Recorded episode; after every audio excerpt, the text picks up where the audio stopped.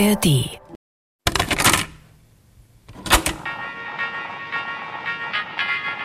Sie war ein Versprechen. Nimm mich, bespiel mich, füll mich mit den Sounds deines Lebens. Sie war klein und handlich. Ihre Maße? 60, 90, 120. Schlank, schnurrend und rollig. Und schnell. 4,7 Zentimeter je Sekunde. Knitterfrei aufgespult und auf Knopfdruck bedienbar. Sie war uns lieb und teuer. Einheitlicher Verkaufspreis EVP 20 Mark. Oder 3 D-Mark in Forumchecks. Sie sollte die treue Begleiterin einer Generation sein. Verrauscht, aber berauschend. Gehäuse des wilden Klangs. Erinnerungen an die Magnetbandkassette. Feature von Tobias Barth.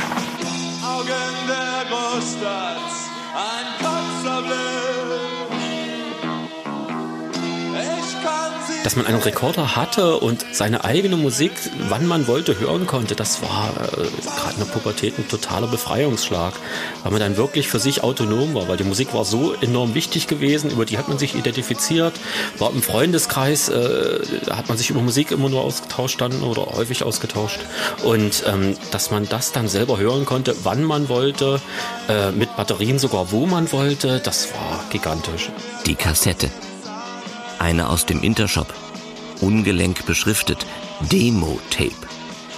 Revanche hieß die Band und Olaf Parusel spielte den Bass. Aufgenommen Anfang der 80er Jahre in einem Probenkeller am Stadtrand von Halle. In der frohen Zukunft war das. Da war meine erste Band gewesen. Und ähm, das war mal eine sehr lange Straßenbahnfahrt dorthin gewesen. Ich habe nur meinen Gerakord dabei gehabt und ähm, habe mir den auf meine Knie gelegt und ähm, die Musik gehört. Und weil ich anständig sein wollte, habe ich dann immer nachgeregelt dann. Also es gab ja Leute, die dann immer volle Lautstärke und die ganze Straßenbahn Bescheid haben. Ich habe es so versucht, zumindest ziemlich leise, sodass nur ich es höre. Und wenn die Straßenbahn hielt und alles ruhiger war, habe ich dann runtergeregelt und habe mir dann die Sex Pistols angehört und andere Sachen dann. Ne? Hm. Gera Kord, der Kassettenrekorder aus dem VEB Elektronik Gera, ein Betrieb im volkseigenen Verbund Radio- und Fernmeldetechnik, RFT. Das Gerät ein simpler Monorekorder. Schwarzes Thermoplastgehäuse, Preis 1980, ganze 605 Ostmark. Der Monatslohn eines Facharbeiters. Olaf Parusel kaufte seinen Gerakord mit 14, wie viele seiner Generation vom Geld, das er zur Jugendweihe geschenkt bekommen hatte. Die ganze Alternativszene, die Punkszene damals zum Beispiel, die tauschte sich über Kassetten aus. Die sind durch die ganze Republik äh, äh, gewandert eigentlich über Kassetten und man hat sich das überspielt und wenn an einer Stelle einer mal aus Versehen an Aufnahmeknopf gekommen ist und ein Wup drinne war, dann war das, ob man in Rostock war oder in Erfurt oder in Berlin, überall hörte man diese Aufnahme und genau den gleichen Wupp dann, weil sich das alle gegenseitig überspielt haben.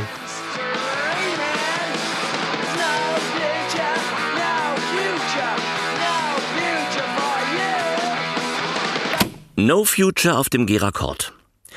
So hatten sich das die Verkünder der frohen Zukunft sicher nicht gedacht, als sie den tragbaren Kassettenrekorder zur Staatsaufgabe machten. In den frühen 70er Jahren war das. Und auf Prospekten der parteibetrieblichen DEWAG Binnenmarktwerbung für die Magnetband-Kassettengeräte mit Namen wie Sonett, Annette und Babette ist der Geist jener Jahre ablesbar. Werter Kunde, wir beglückwünschen Sie zum Erwerb des von uns im VEB-Kombinat Sternradio Berlin hergestellten Sternrekorder. Wir, das sind die Brigaden Herz, Nipko, Wilhelm Pieck und 10. Weltfestspiele.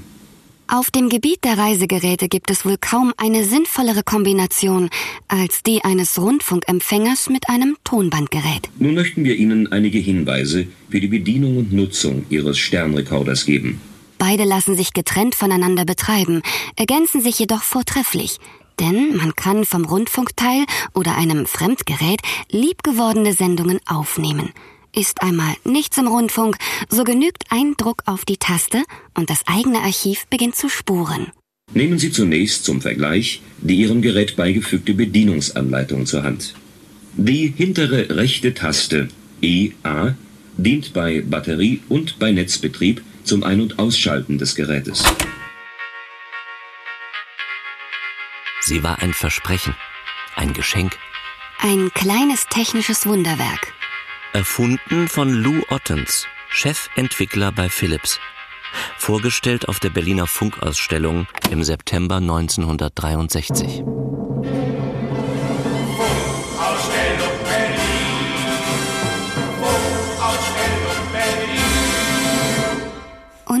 ein Ding mit Vergangenheit.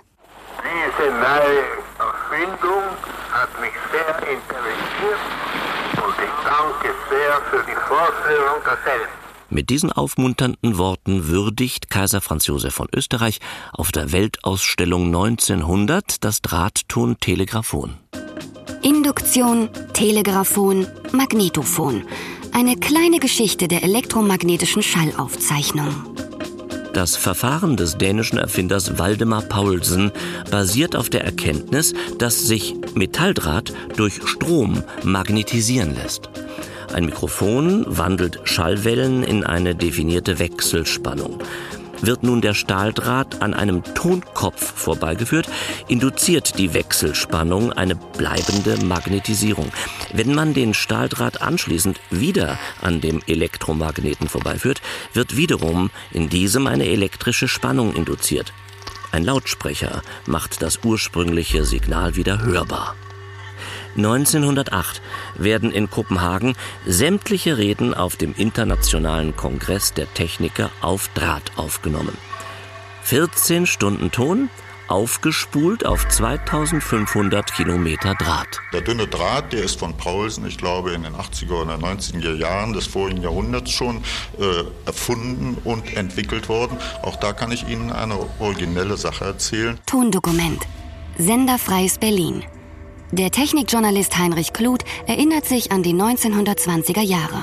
Der Draht wurde von Stille seinerzeit für Aufnahmen benutzt und Stille wollte bei uns in der Redaktion die Sprechzeiten zwischen Paris und Berlin verkürzen. Da hat er Folgendes gemacht. Er hat ein Band nach Paris geschickt, hat dort die Aufnahmen raufsprechen lassen und Sie wissen, wenn man das Band schnell zurücklaufen lässt, dann zwitschert es so schon. Dieses Zwitschern haben wir über Telefonleitungen nach Berlin übertragen, haben dann das Band rückwärts wieder ablaufen lassen und bekamen so in verhältnismäßig kurzer Zeit das, was sonst eine Stunde dauerte, in etwa zehn Minuten nach Berlin. Herr Kluth war Funkamateur der ersten Stunde. Er schrieb Bücher wie Rundfunk für jedermann oder Die tönende Schrift. Und er erlebte die Erfindung des Magnetbandes aus erster Hand mit. In Dresden veredelte damals der Buntpapierfabrikant Fritz Pfleumer die Mundstücke von Zigarren, indem er sie mit Kupfer überzog.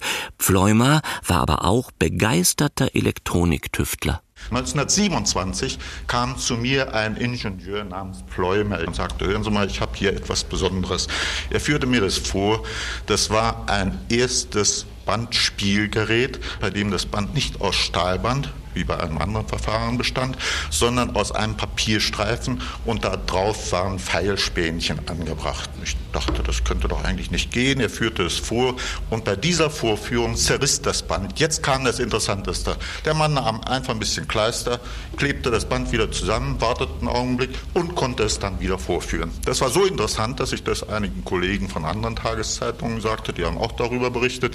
Und durch diese Berichte ist seinerzeit der Geheimrat Bücher darauf aufmerksam aufmerksam geworden und daraus ist später die Entwicklung des Magnetophons entstanden. Fritz Pfleumer gibt die Nutzungsrechte seines Patents an die als Deutsche Edison Gesellschaft für angewandte Elektrizität gegründete AEG und die verfeinert seine Erfindung. Statt Papier wird bei BASF in Ludwigshafen mit Acetylcellulose operiert. Statt der Stahlspäne kommt bald magnetisierbares Eisenoxid zum Einsatz. Das erste Magnetophon K1 ist die Neuheit der Funkausstellung 1935.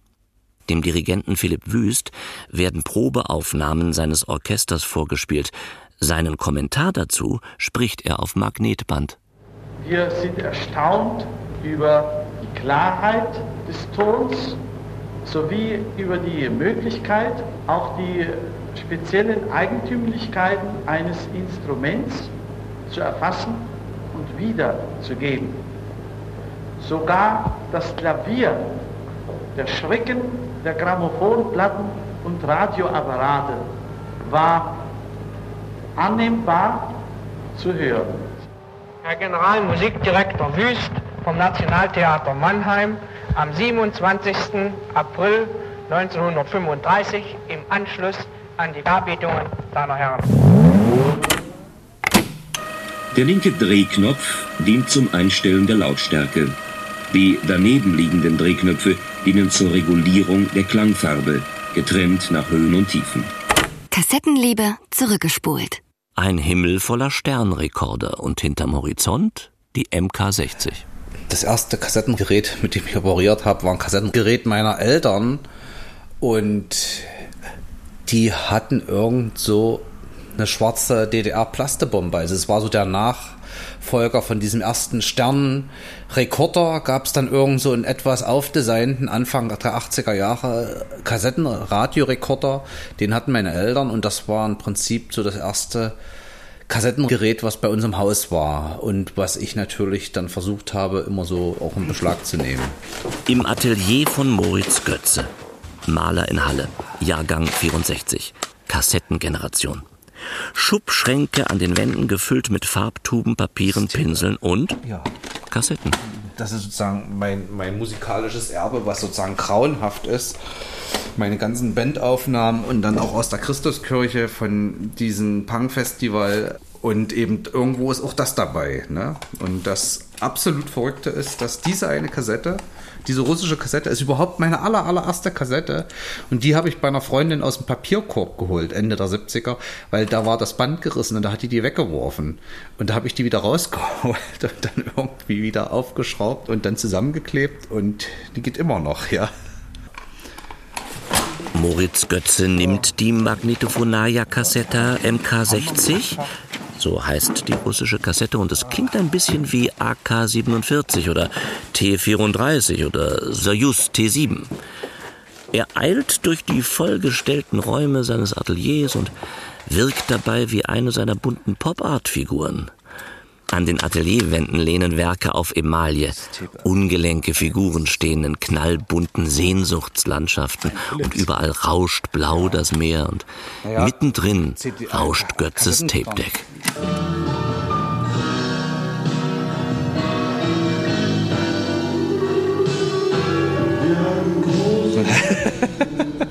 Das war auch eine, äh, wichtige Zeit für mich mit Udo Lindenberg. Und man hat natürlich dadurch auch sehr viel konzentrierter Radio gehört, weil man musste ja immer rechtzeitig auf den Knopf drücken, damit man den Sprecher nicht hat und rechtzeitig wieder ausdrücken, was mitunter bedauerlich ist, weil manchmal hat man wirklich noch Aufnahmen von damals und es gab damals auf NDR eine Nachtclub, also hier in Halle konnte man immer, oder hat man überwiegend NDR 2 gehört. Und da gab es Nachtclub mit Ruth Rockenschock, Soul Dream. Und die hat so herrlich verschachtelte Sätze gesprochen.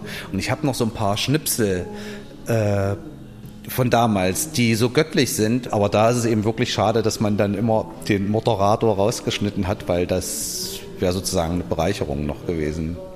Die Kassette öffnet Welten, band den Klang aus dem Westradio auf einen Tonträger, der in die Hemdtasche passt, der sich tauschen und kopieren lässt. Und der auch selbst zum Musikinstrument werden kann, zum Experimentierfeld für einen jungen Mann, der Künstler werden will. Das ging ja dann auch später hin mit dem Aufnehmen weiter, dann wo ich dann meine Band hatte, beziehungsweise dann durch nun, wo ich jugendlich war, durch so Einflüsse, wo ich bei so einem Malerkollegen meines Vaters in Dresden, Helge Leiberg, der hat ja auch so Musikexperimente gemacht, so mit Tonbandschleifen, die zusammengeklebt worden sind, die dann als Rhythmus abgespielt wurden und dann wieder aufgenommen und dann zu was anderem äh, dazu. Und sowas habe ich mir dann da auch abgeguckt und habe ich sogar ein paar Aufnahmen davon, wo ich so Klangexperimente gemacht habe und dann dazu Musik gespielt und dann dazu Geräusche, wie jemand durch die Straße läuft und sowas. Und das ging natürlich mit aufnehmen, was und das war natürlich faszinierend. Sie war ein Versprechen und diente dem Verbrechen. Alles, was du sagst, kann gegen dich verwendet werden. Sie war klein, handlich, gefügig. Ein Lieblingsobjekt von Horch und Guck. Big Brother is listening to you. Sie war als große Verheißung der Technik zugleich auch ein Fluch. Gehäuse im Dienst des Geheimen. Die Kassette als Führer der Staatssicherheit. So kamen die Kassetten aus Leipzig zu uns. Die sind unverpackt, mit Nummern beschriftet. Und in dem Fall ist es eine Orgo-Kassette mit 60 Minuten Aufzeichnungsdauer. Die lege ich in mein Kassettengerät. Elke Steinbach ist Archivarin. In der Berliner Normannenstraße. Zu Tausenden liegen dort beim Bundesbeauftragten für die Unterlagen des Staatssicherheitsdienstes der ehemaligen DDR Magnetbandkassetten der Marke Orvo. Original Wolfen und harren auf ihre inhaltliche Erschließung. Ich stecke die Lautsprecher dran.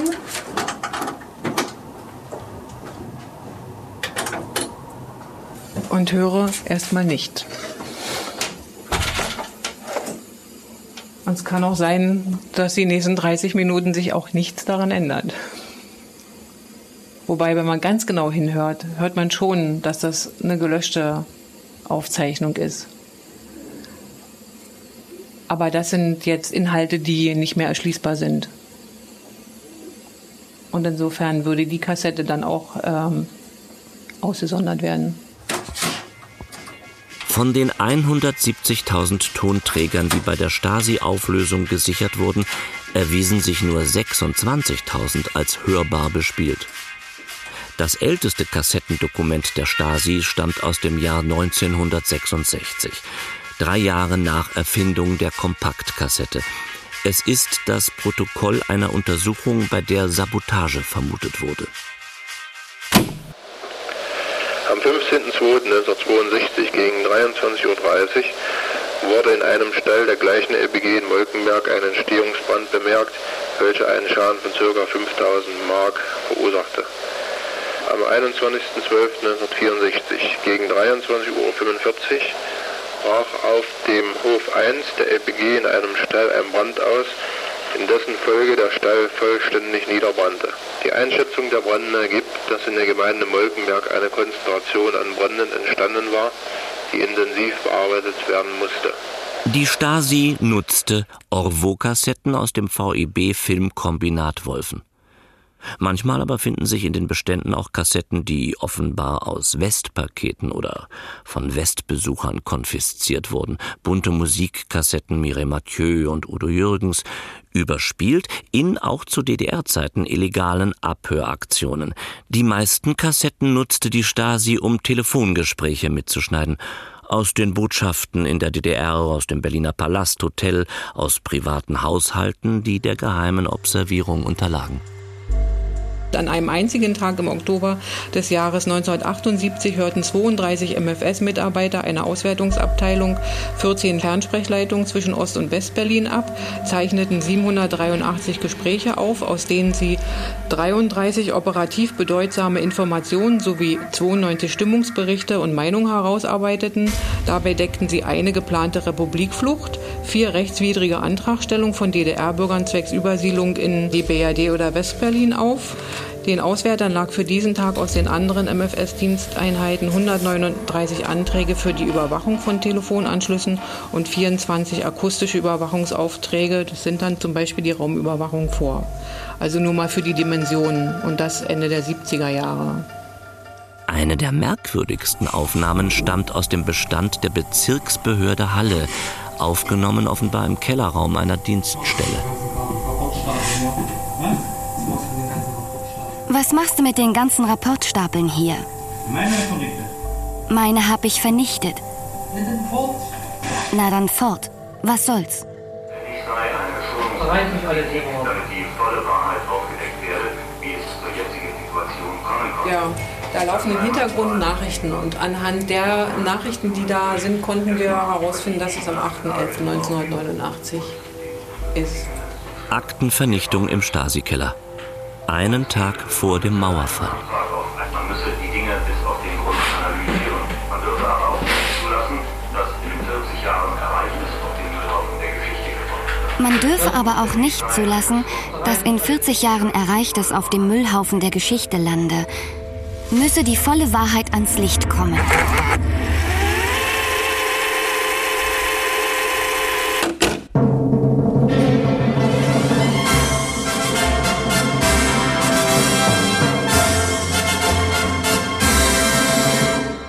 Versprechen, etwas Revolutionäres. Berlin auf jeder Welle, Berlin ruft alle Welt. Verhindern bis der Helle, da wird's Neueste ausgestellt. Komfortabel, transportabel, batteriebetrieben. 1963 wirbt Philips mit der Möglichkeit, außerhalb des Steckdosenbereiches Aufnahmen zu machen. So können Sie zum Beispiel das pulsierende Leben der Großstadt oder auch die Laute der freien Natur einfangen. Mit Lou Ottens Erfindung war der Welt ein handliches, praktisches Ding geschenkt worden. Jetzt war es jedermann möglich, die Klänge der Welt zu bannen. Die Störche, das war in, in Merida, in der Estremadura in Spanien. Abends, als das Rindvieh gemolken werden wollte und schon brüllte, wegen der vollen Euter, und in den Bäumen saßen Störche, ungefähr so 120 Paare. Und das ist jetzt eine Sache, die ist nicht künstlich gemacht, die ist nicht gemixt, die ist nur in etwas gekürzt natürlich, äh, komprimiert in der Länge, weil das ja, äh, da eine ganze, ganze Kassette haben wir da voll, voll gespielt. Einer, der dieser Entwicklung große Teile seines erfüllten Berufslebens verdankt, ist der Feature-Autor Helmut Kopetzky.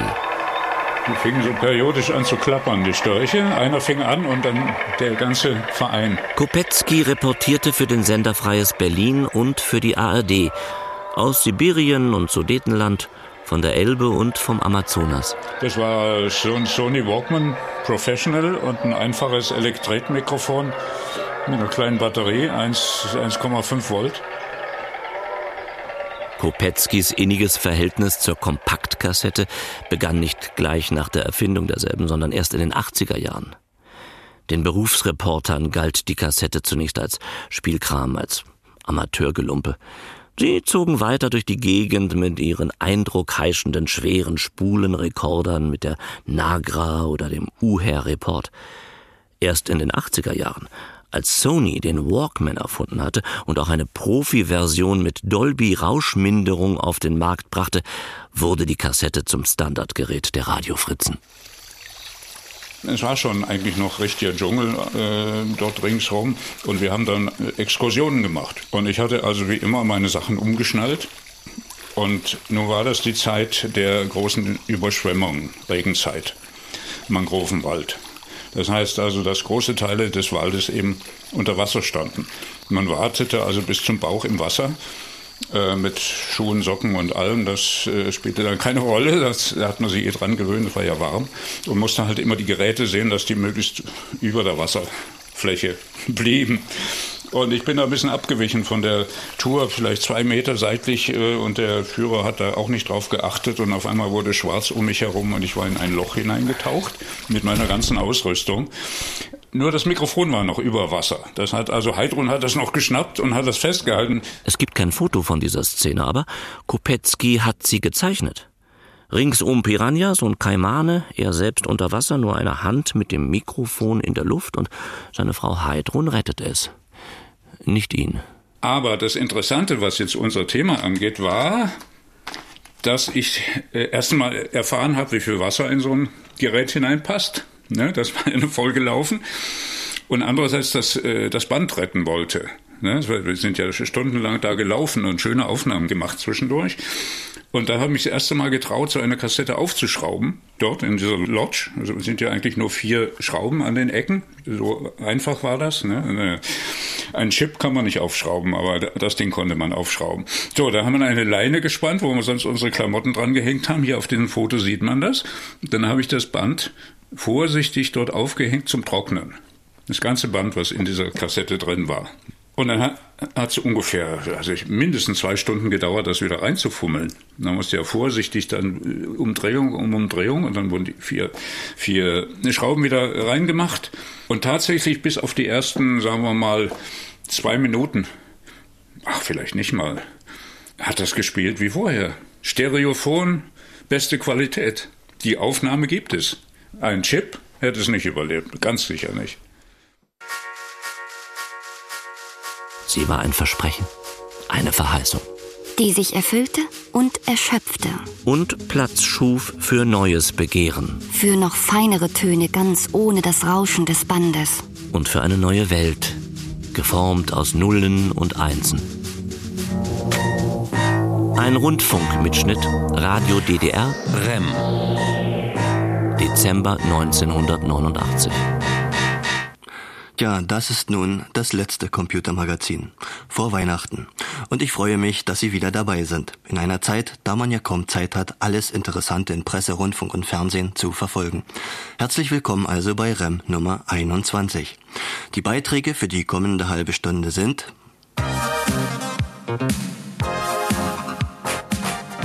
die Kassettenroutine von Basicode, ein Epilog zum Programmierkurs Kennwort Atari Base Coder, die Datasette XC12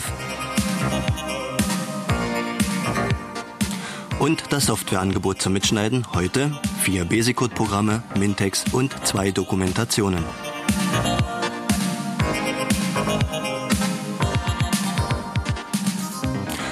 Nachdem wir vor 14 Tagen unseren Programmierkurs beendet haben, fragen Sie sich bestimmt, wie es nun weitergeht mit Basicode. 1900 87 oder so, 88, zog dann langsam die Computertechnik ein. Und in meiner Lehre hatten wir einen Kleincomputer HC87.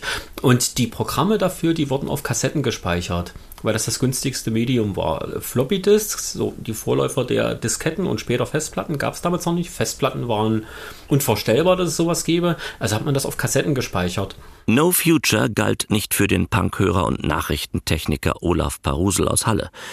Der hatte mittlerweile einen echten Walkman und brauchte nicht mehr mit seinem Gera-Kord auf den Knien Straßenbahn zu fahren, sondern konnte zeitgemäß unter Kopfhörern hören.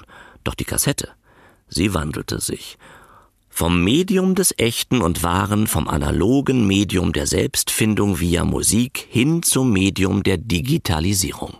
Und ich hatte dann auch irgendwann einen Commodore 64 Computer mit Datasette, so nannte sich das. Und da hat man auch die Kassetten genutzt, um die Programme drauf zu speichern.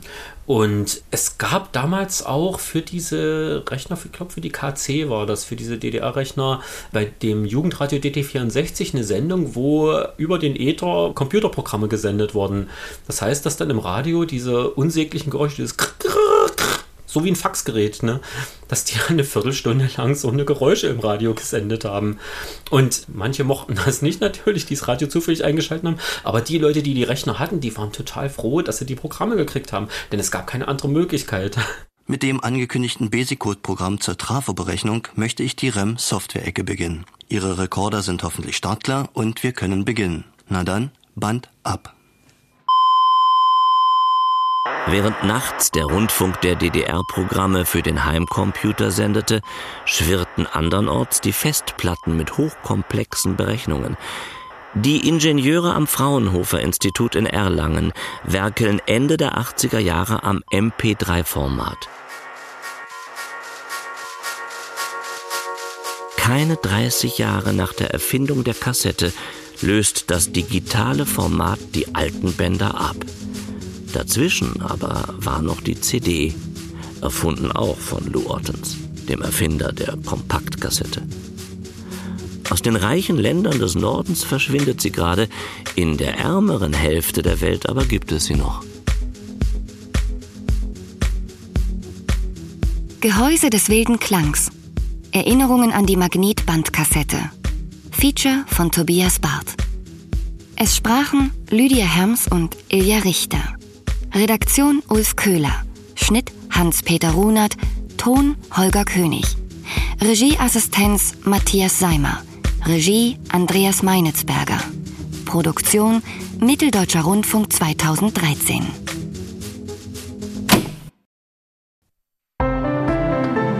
In der ARD Audiothek finden Sie noch viele weitere Features, zum Beispiel aus den Rubriken Zeitgeschichte, Politik oder Kunst.